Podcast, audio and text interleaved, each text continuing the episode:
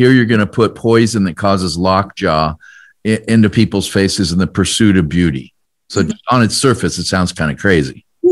That's exactly exactly how it sounded to them. Exactly. um, then when we gave, I actually gave the first paper in um, in uh, at the ASDS meeting, American Society for Derm Surgery meeting in Florida, and um, there was a deadly silence in the room. Normally, there's a buzz. Uh-huh. Deadly silence. That was the first time I experienced that. And then people came up to me afterwards and said, That's a crazy idea that will go nowhere.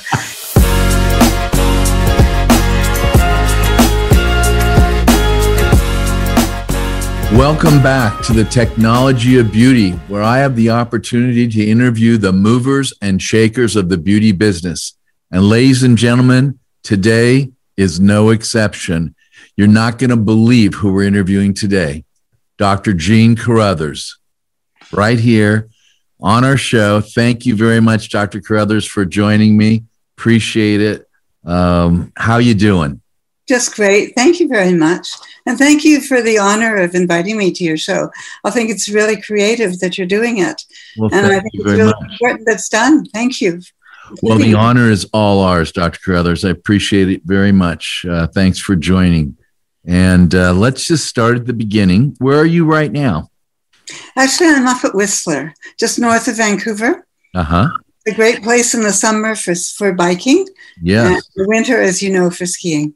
Yes. Uh, we've been there. Erin and I have been there for summer and win- winter. And I need to, first of all, tell you hello from Erin.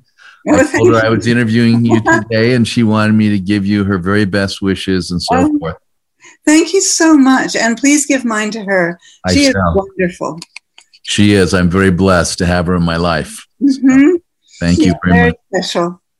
So, okay, let's start back. Let's talk about where were you born? Where did you go to school and so forth? Let's go right to the beginning. Oh my goodness. Well, I was, my parents were immigrants to Canada from England Okay. after World War II. So I was born, uh, they first of all landed in the prairies. I was born in Brandon, Manitoba. That's, if you think of, uh, of something that's flat, Manitoba is really flat, like Okay. the prairies. Uh-huh. Uh, so I went to school initially there, and then we moved to Calgary, which is uh, just close to the Rockies. Yep. And uh, so I did school and high school there. And then after grade 12, we moved to Vancouver. So we, uh, I started at UBC, University of British Columbia. So I did science and then medical school at UBC. Okay. And then did you do a derm residency? No, um, I went. Uh, I went to England to do an ophthalmology residency Okay. at Moorfields Eye Hospital. I was actually first at the London Hospital getting known, and then I spent five very happy years at Moorfields Eye Hospital, which is an amazing place. So I learned so much there. So uh, I was. I'm actually an ophthalmologist who's really um, also feeling very, very fond of every dermatologist and plastic surgeon.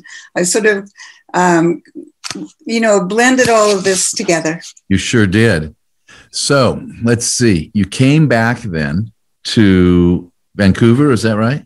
Yes, we, um, Alastair, my husband Alastair is a dermatologist. He trained at St. John's Hospital for Diseases of the Skin in London. Mm-hmm. So we came back to Vancouver and um, we could have stayed in London, but we wanted to have a family. So that it, it just would have been so much more difficult over there. Uh, so we had uh, three beautiful sons, and now we have four grandchildren uh, on That's top of the three sons. Congratulations. Partners, yeah. So you and your husband were partners then when you came and started your practice? Is that right? Or, or I know you're ophthalmology and he's dermatology. Uh, did you have the same office initially or not? Not initially. Initially, we were still realizing that we were separate. Okay. Uh, then I um, I actually started to get interested in botulinum toxin. And at the same time, Alastair got interested in Mohs surgery, the Mohs micrographic surgery for the treatment of skin cancers. sure. And it was a happy coincidence that he was accepted in 1982 for a fellowship at uh, the Pacific, I'm sorry, at, at San, UCSF in San Francisco, and I was accepted at uh, the Pacific, I, the Smith Kettlewell Institute for Visual Sciences. Okay. And I worked with Alan Scott there. So that's how I got my early training in botulinum toxin, is from the genius himself, Alan Scott. And was that initially for blepharospasm as opposed to wrinkles? No, uh, it was actually for strabismus. Alan, okay. Uh, Alan, I was also a strabismus surgeon. I was a strabismologist, if you want to call it that, uh, straightening up misaligned eyes. Uh huh. I had been fiddling with uh, adjustable suture surgery and all kinds of different ways to straighten eyes. And then Alan came along with this idea that you could inject, you could inject botulinum toxin into the, one of the paired horizontal rectus muscles, and it would weaken it, and the other muscle would take up the slack. Uh huh the eye straight. And then fusion, the ability to use the eyes together, which is we all have, or most of us have, uh, in our, our brains, uh, will then lock the eyes together again. It was brilliant. It was it was such a clever idea. And but how do you get the juice in there? Uh-huh. And that's where Alan's partner, uh, Art Jampolsky, came in because he designed an EMG machine. It's a little black box.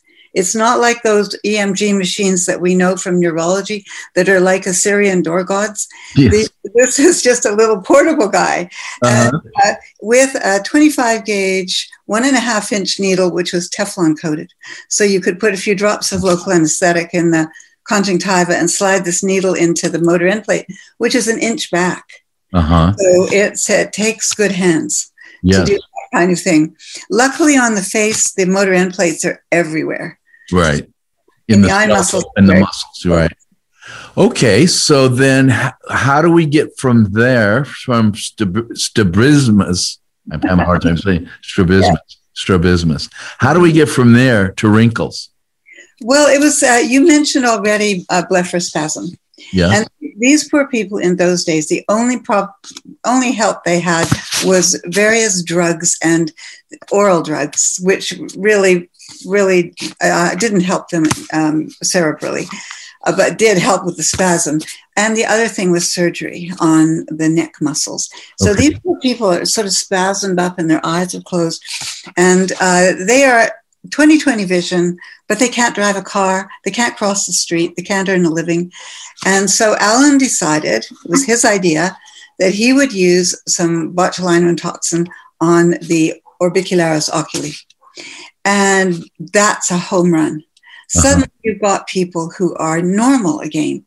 They could drive a bus full of other people. They, and it lasted three, four months. It's like a miracle. And for quite a long time, patients were seeing each other on, you know, as, as they went through life, saying, I know what you've got. Because that person didn't know what they had and they didn't know something could be done about it. And mm-hmm. these patients would go and tell them, you should go and see and tell, you know, whichever doctor in that city was uh, treating blepharospasm. So it was one of those patients.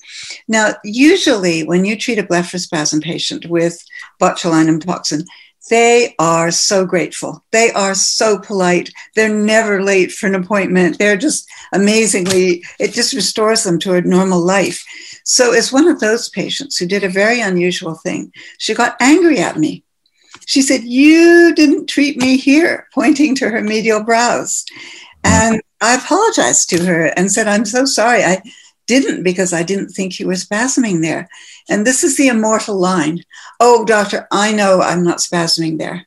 But every time you treat me there, I get this beautiful, untroubled expression. And so that's what I took home that to dinner that night to Alastair. And remember, we've got three sons and all the chaos that comes with with young kids. And so I don't know if it really sank in that uh, by then we were sharing an office. Uh, so then I showed him the next day. Now we just happened to have the most lovely receptionist. Kathy Bickerton Swan, who had now seen for several years all these patients of mine coming in, always grateful, always a great result, always everything's safe. And so she had really good frown lines. Uh-huh. So you said, Kathy, how would you like to have us treat your frown lines? And she said, sure, whatever. She knew it was safe. And uh-huh. uh, they didn't really bother her, but she, you know, was a very positive person. And two days later, Alastair was a convert. And she's the lady who, I mean, she, we've published her pictures. Uh, she still, I still communicate with her. Um, she's um, not doing the, the treatments now, but uh, it was so wonderful to see with just one patient, you could see that something really, really worked instead of hundreds of patients. And what year was that? Uh, that was 19, uh, that was 1987.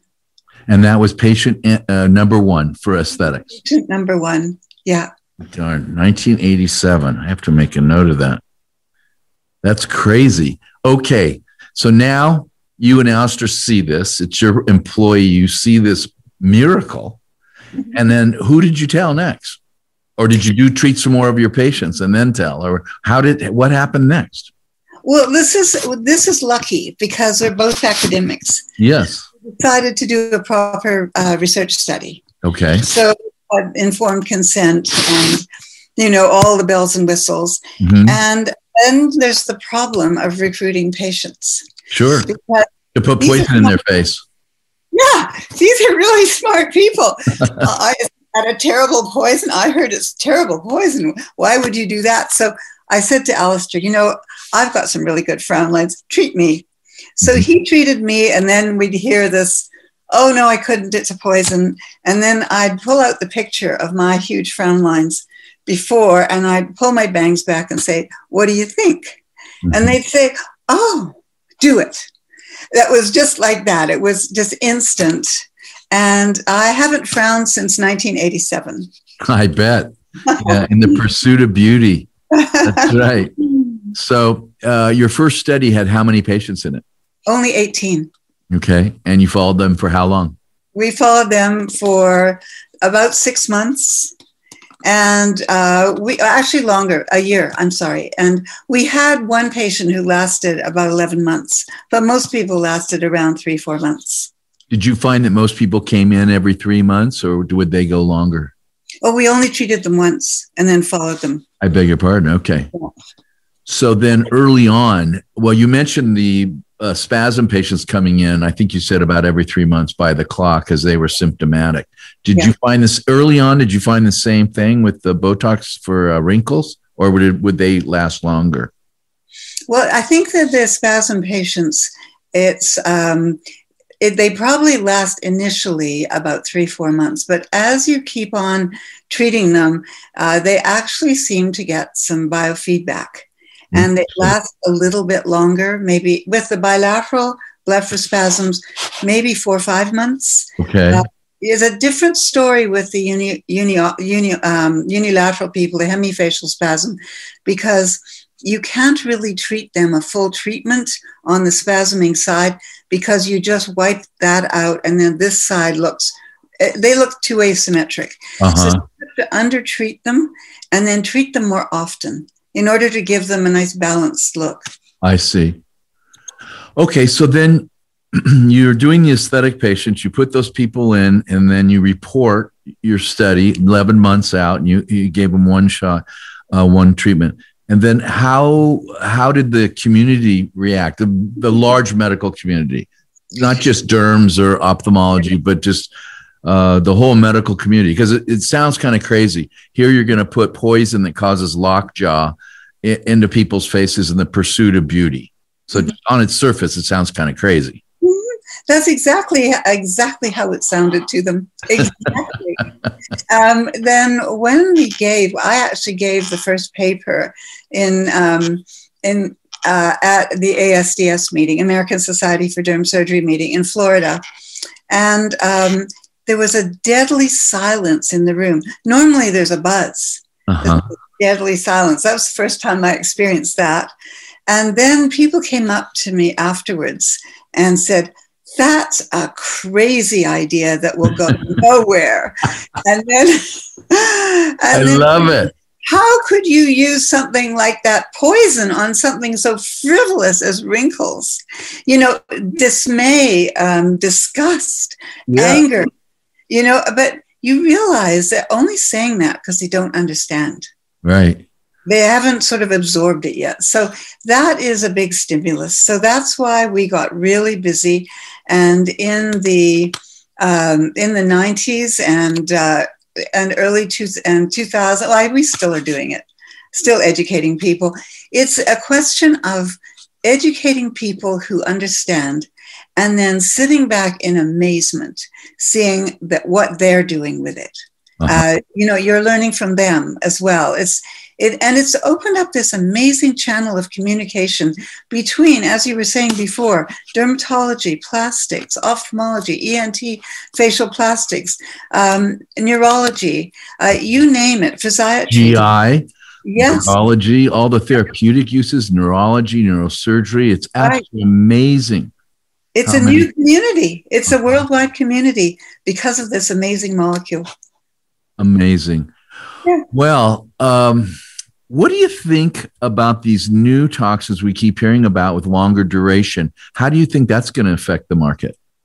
Oh, that's a really interesting question. First of all, um, I think that we've already seen with the recent high dose studies for Onabot, uh, Abobot, and Inco, we've seen that by reducing the volume of diluent mm-hmm. half, you can double the length of time that the neuromodulator lasts. So the registration dose, say, of 20 units of Onabot will last twice as long. By so, making more concentrate. Yes. Less dilute. Yes. Uh, for um, speaking about Abobot, John Joseph calls it big dog on a short leash. uh, John's in this community. I know him very well. In fact, he's operated in my operating room in uh, oh. Marina Del Rey. I know him very well. I've never heard him call it big dog on a short leash, but I can hear him saying that for sure. yeah. Okay. Yeah. So I think we have to realize we already have three very long acting neuromodulators if they're if they're used the proper way by reducing not necessarily increasing the dosage but reducing the diluent I, that is an absolutely amazing thing. And we saw that with all three of those A neuromodulators.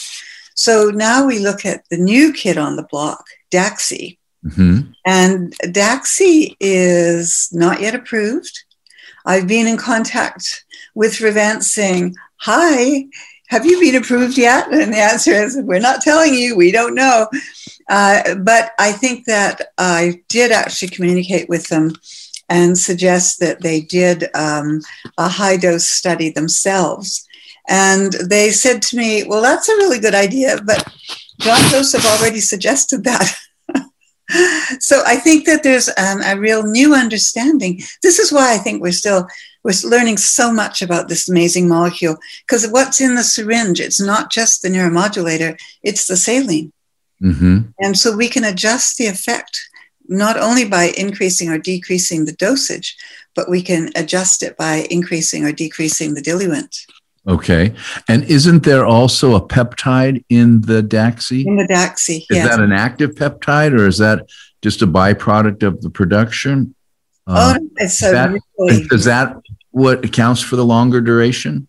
That's what they say, that it, it actually is uh, creating uh, a climate where the molecule I don't think it diffuses as much. It's, it's a, it makes it a more focused, a more focused uh, treatment.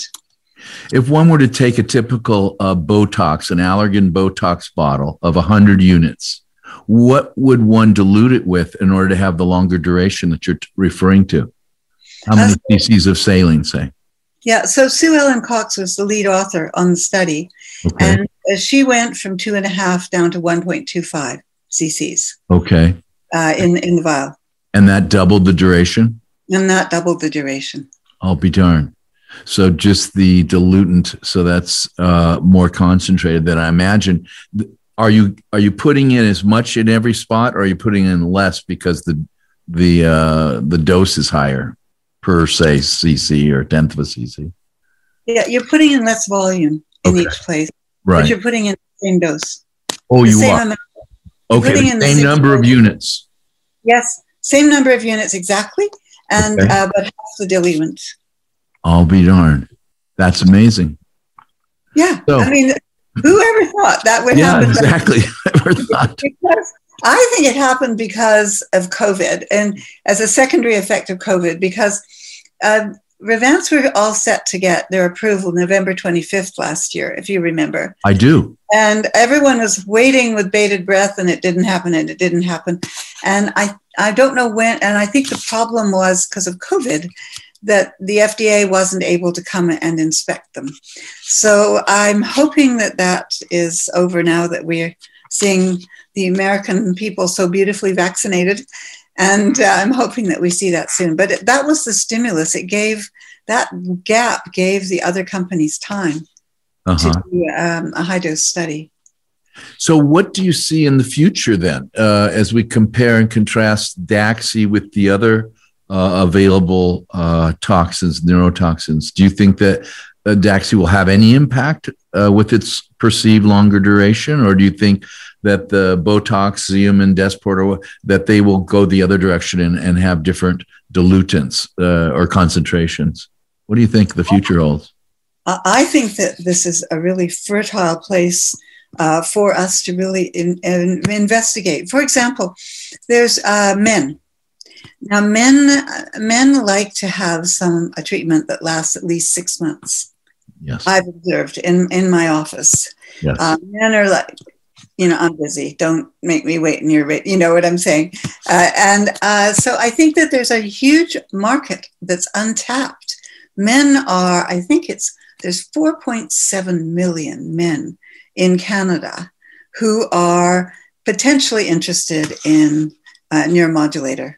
Uh-huh. And so you've got to gross that up by 10 times in the United States because your population is 10 times. Okay. Canada's. So that's a huge marketing opportunity. If you could, if you could say to men, we have a neuromodulator, we'll give you a very elegant, refined result. You will look natural. You will look um, very, you will look very handsome with this, and it will last you a good six months, maybe seven. Uh, I think you'd have men signing up for that kind of thing. Okay. Now, if you've got somebody who um, has, um, okay, um, it, let's look at the other end of the market. Let's look at E botulinum toxin E, which comes on in 24 to 48 hours and lasts two weeks. Right. Well, there's no high dose study being done on that yet, or low volume study done on that yet. Uh-huh. So maybe you could get, you could adjust the length of time that the short acting toxin works. Maybe you've got, you're in um, the Los Angeles area, maybe you've got an actor or actress who has a particular role and they have to change appearance during the role that would be perfect for E. Mm-hmm. Just looking at that. Now, what about the regular, uh, the regular people out there? Uh, they're happy with somewhere around four to six months, I think, uh-huh. because they also get fillers. Yes, and it's ideal duration, right? Ideal. So if you could just make the neuromodulator last even another month, you know, it would sort of jive with the filler and how long it lasts, uh-huh. and probably jive also with having um, other energy-based device treatments. Um, and I, I think it's, um, I think there's just so much new research that needs to be done. So I see the future right now as being uh, really full of tons of research projects for everybody answering specific questions about particular unmet needs. Yes. There has to be something about the way the neuromodulators we have to date have not lasted longer than four months. That has to be part of the reason that men say, nah, I, will just won't, I won't do it. So, I mean, men are bigger babies, and we don't like to have sharp things in our face and needles stuck into us. And, and, and with women, beauty knows no pain. But with us scaredy cats, like myself included, I just, you come at me with a needle and I get jumpy. So if you could give it to me once a year, I'd take it. There you go. There you go. Fantastic. Yeah. But the, but the, other thing that's happening, I think, the, more of the future is I think we're going to see continued hybrid working so that Zoom, it's Zoom or Doom. And if you look at what's happened to all of us in the last 15 months, we've got very used to using Zoom to do consults with our patients, to do yes. meetings like this. Uh, um, academic meetings like this to do um, to have discussion groups um, so then Stanford did the research and showed that 40% of the time when we're on a Zoom call, we're looking at ourselves. Is that right? 40% of the time? 40% of the time, which is one of the reasons that Zoom has been so good for cosmetic businesses. Absolutely. We talked about that earlier today when I was taping. And uh, men in particular, let's pick on men a little bit. You know, men typically, historically, pre COVID, would brush their teeth and shave in the mirror. That, so that was like five to 10 minutes a day. And now in this Zoom uh, era, men are staring at themselves. I didn't know 40% of the time, but they're calling me and talking about their, their, their wattle here, their turkey deformity, their eye bags, their skin.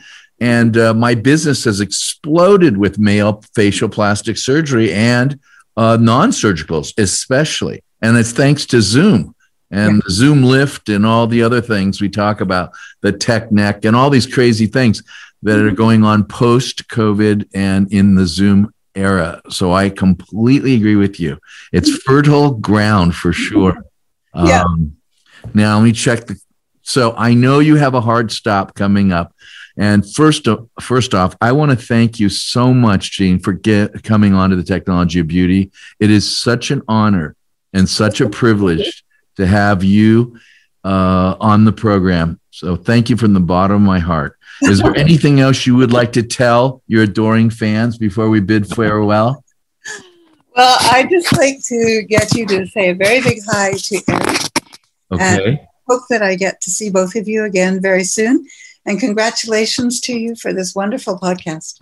It's Thank you so much. It's a ton of fun. If you think of people who should be on or suggestions for me, I'm open to any and all suggestions.